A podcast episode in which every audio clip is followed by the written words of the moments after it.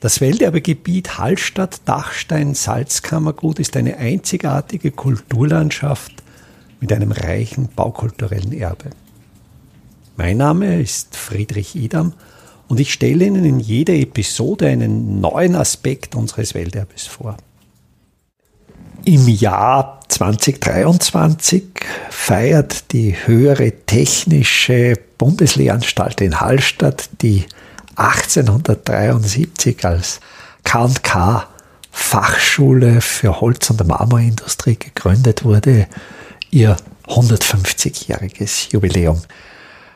Ich bin gerade dabei, das Fotoarchiv der HTBLH Hallstatt zu sichten und bin dabei auf sehr interessante Fotos gestoßen. Ich finde diese Bilder sehr interessant, weil sie die Entstehung des baukulturellen Erbes dieses Ortes sehr gut dokumentieren. Ich werde in den folgenden Episoden jeweils eins dieser Fotos besprechen und für Sie ist es, denke ich, sehr wichtig, dass Sie diese Fotos sehen. Es gibt Podcatcher, wo zu den Kapitelmarken Fotos auf dem Display erscheinen. Ich werde an dieser Stelle in die Episode das Geräusch des Auslösers einer Kamera hineinschneiden. Dann hören Sie, jetzt kommt ein Foto. Bei Podcatchern, die das nicht können, da wähle ich den Weg, dass ich entweder direkt das Foto in die Show Notes stelle oder einen Link zu dem Foto in die Show Notes stelle. Ich hoffe, es funktioniert relativ einfach für Sie, dass Sie zu meiner Erzählung auch gleichzeitig die Fotos sehen.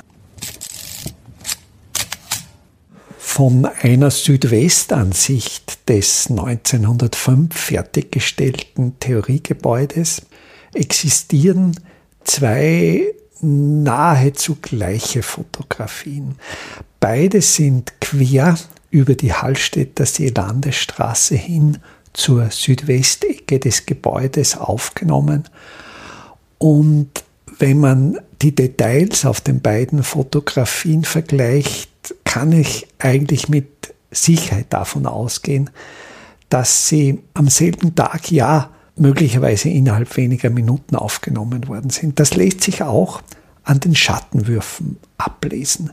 Das heißt, es fallen vom Dach, vor allen Dingen vom Ortgang, sehr markante Schatten auf die Westfassade.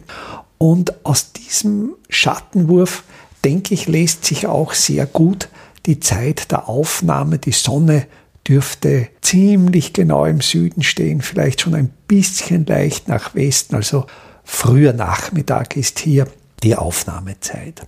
Von der Lichtstimmung ist es ein sehr intensives, helles Licht. Das ist möglich an einem Sommertag, das ist aber auch möglich an einem Spätherbsttag.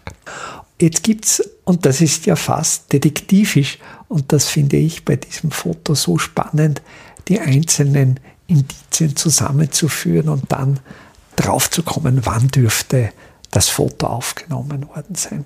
Es steht auf alle Fälle das Theoriegebäude noch solitär, der Nordtrakt, das heißt, der Südtrakt ist noch nicht errichtet. Man sieht besonders bei einer Aufnahme den salinarischen Pfeilerstadel am rechten Bildrand noch sehr klar in seinem wunderschönen Habitus. Hier kommt vielleicht auch noch dazu ein Obstbaum an der Westwand dieses Pfeilerstadels. Das heißt, der Pfeilerstadel, und da gibt es eine eigene Episode zum Typus der Pfeilerstadeln, das werde ich auch in den Show Notes verlinken. Dieser Pfeilerstadel besitzt eben einerseits im Untergeschoss zur Ableitung der vertikalen Lasten steingemauerte Wandpfeiler. Dazwischen sind Füllungen aus Verbretterungen und das obere Geschoss des Stadels ist überhaupt vollständig gezimmert. Obwohl das hier jetzt nur eine Schwarz-Weiß-Aufnahme ist, spüre ich oder glaube an der Dunkelheit des Holzes zu spüren, dass das in Wirklichkeit eine dunkelbraune Färbung von der Sonne hat. Und dieses dunkelbraune Holz ist ja in der Lage, gerade die Sonnenstrahlung besonders gut aufzunehmen und sehr gut einzuspeichern. Also der ideale Standort für einen Spalierbaum, für einen Obstbaum. Diese Qualität, dass eben an der Hallstätter See Landesstraße, heute die Straße, wo diese gewaltige Verkehrslawine durch Hallstatt und weiter nach Obertraun rollt. Hier stand zum Zeitpunkt dieser fotografischen Aufnahme noch ein Spalierbaum. Die Straßendecke ist auch sehr hell, also nicht diese dunkle schwarze Bitumenkiesdecke, wie sie heute vorhanden ist. Und das ist eben noch eine sogenannte wassergebundene Schotterdecke. Typisch auch am Straßenrand die leicht schräg nach außen gerichteten, quaderförmig behauenen Randsteine. Auf beiden Fotos sind die festlich gekleideten Menschen auffällig. Und gerade bei einem Bild steht am Straßenrand, an dem der Fachschule gegenüberliegenden Straßenrand eine Frau, sie ist von hinten zu sehen, in schwarzer Festkleidung und auch die Kleidung der übrigen Personen, soweit sie noch an den Details erkennbar ist. Und auch diese beiden Fotografien haben eigentlich noch eine gute Auflösung, allerdings nicht mehr wie die Fotos aus der Zeit des Baus des Theoriegebäudes des Nordtrakts. Diese Kleidung der Menschen ist festlich. Auf einem Foto ist auch eine Fahne zu erkennen. Das heißt, hier ist auf alle Fälle ein Festakt zu sehen. Und ich glaube, ich komme schon der Lösung des Rätsels nahe. Ich gehe davon aus, dass diese beiden Aufnahmen am 29. Oktober 1905 aufgenommen worden sind, anlässlich der Öffnung des Neubaus der K&K Fachschule für Holz- und Marmorindustrie. Es gibt auch noch im Fotoarchiv ein beschriftetes Kuvert, das ist leider leer, aber auf der Beschriftung des Kuverts steht drauf Fotos von der Eröffnung der Schule. Diese fotografischen Aufnahmen wurden von einem der Gäste vom Ministerialrat Müller aufgenommen. Das heißt, der war offenkundig ein Amateurfotograf, der anlässlich seines Besuchs zur Eröffnung, der kam von Wien, vom K&K Handelsministerium, damals noch die Schule, das Fachschulwesen unterstand zu dieser Zeit noch dem K&K Handelsministerium und der hat diese Aufnahmen gemacht und ich bin mir sehr sicher, dass eben diese beiden Aufnahmen auch zu dieser Aufnahmeserie des Ministerialrats Müllers gehören. Sehr interessant finde ich auch ein Detail im Schulhof. Im Schulhof steht am Straßenrand eine relativ primitive Hütte. Diese primitive Hütte besitzt ein Pultdach und die Wände sind horizontal mit sogenannten Schwartlingen. Das sind beim Scharfschnitt, beim Aufsägen eines Bloches die seitlichen Randstücke. Und diese Hütte ist identisch auch auf den Fotos in der Bauzeit zu erkennen. Also in der Bauphase wurde diese Hütte aufgestellt. Das Dach sieht schon etwas desolat aus. Ich bin mir ziemlich sicher, dass das eine Tierpappendeckung ist. Und weil eben diese Bauhütte noch vorhanden ist, also ein Relikt der Bauzeit, denke ich auch, dass dieses Foto sehr nahe zum Zeitpunkt der Fertigstellung des Gebäudes aufgenommen wurde. Im Schulhof auch noch ein weiteres Gebäude, im Obergeschoss mit deutlich sichtbarer Fachwerkszimmerung. Das obere Stockwerk erscheint relativ niedrig.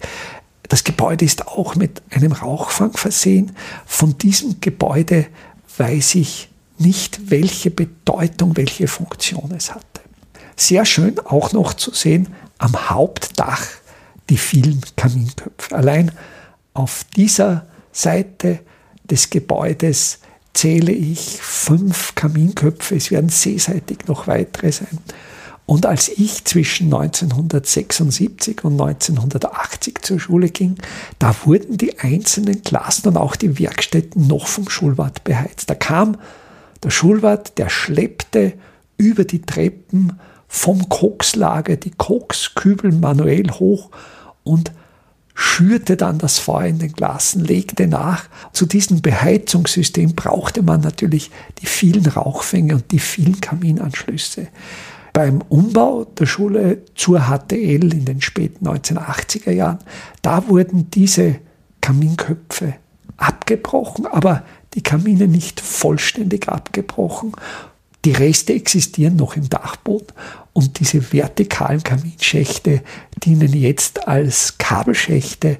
Über diese Kamine wird jetzt das LAN, das Local Area Network, für die Computer der HTL geführt.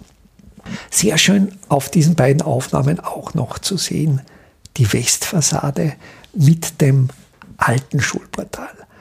Bis 1980 war ja auch der Nordtrakt durch ein eigenes Stiegenhaus erschlossen. Das Portal wurde dann im Zuge der Umbauarbeiten in den 1980er Jahren auf die Seeseite, auf die Ostseite des Nordtrakts transloziert. Über dieses Portal gibt es eine eigene Episode und auch da stelle ich in die Show Notes einen Link dazu. Sehr klar ist das Stiegenhaus an der Fassade ablesbar, weil die mittlere Fensterachse jeweils um einen Halbstock Höhen versetzt ist. Das heißt, natürlich, der Haupteingang beginnt auf Straßenniveau, während die Fußbodenniveaus des Erdgeschosses deutlich höher liegen, um der Hochwassergefahr auszuweichen. Und daher geht der erste halbe Stiegenlauf bis zum Zwischenpodest, geht eben vom Straßenniveau zum Niveau des Erdgeschosses. Und dann merkt man eben an dieser versetzten Fensterteilung der mittleren Fensterachse jeweils die Zwischenproteste der Stiegen. Sehr schön auch zwischen ersten und zweiten OG ein Biforium, ein solches Doppelfenster gibt es heute noch an der Seeseite. Das sind zwei romanisch anmutende Rundbögen mit einer schönen aus rotem Buntkalkstein gearbeiteten Säule mit romanischem Würfelkapitel. Ich gehe davon aus, dass diese Säule natürlich in der Bildhauerklasse gefertigt wurde, dass hier eine Schülerarbeit bereits ins Gebäude eingebaut worden ist. Wenn wir vom Nordtrakt ein bisschen weiter Richtung linken Bildrand gehen, sehen wir am Kernmagazinplatz wieder einen elektrischen Leitungsmast und der hat offenkundig jetzt schon zwei Isolatoren drauf. Also im Gegensatz zu dem in der Bauphase besprochenen, wo nur ein Isolator drauf war und die Leitung nur eindrätig geführt wurde, da habe ich ja spekuliert, das könnte eine Telegrafenleitung sein. Es wäre natürlich auch eine sehr primitive Stromleitung möglich, wo eben eindrätig die sogenannte Phase geführt wird und die Nullleitung wirklich über Erdung geführt wird, ist natürlich eine sehr ineffiziente Methode. Und bei diesem Foto ist eben schon die Leitung zweipolig geführt. Sehr markant auch am linken Bildrand der Turm der Gottinger Villa. Die Gottinger Villa, eine jener sommerfrische Villen, die in Hallstatt existiert haben. Es sind ja sowohl die Gottinger Villa als die Ebenhochvilla verloren gegangen. Die Gottinger Villa wurde, ich denke, es ist 1976 oder 1977 gewesen, gesprengt und mit der Sprengung der Gottinger Villa erfolgte auch die Zerstörung dieses sehr markanten Turms, der doch über ein Jahrhundert das Ortsbild des Ortsteiles Lahn geprägt hat. Welterbe Hallstatt erscheint alle 14 Tage neu.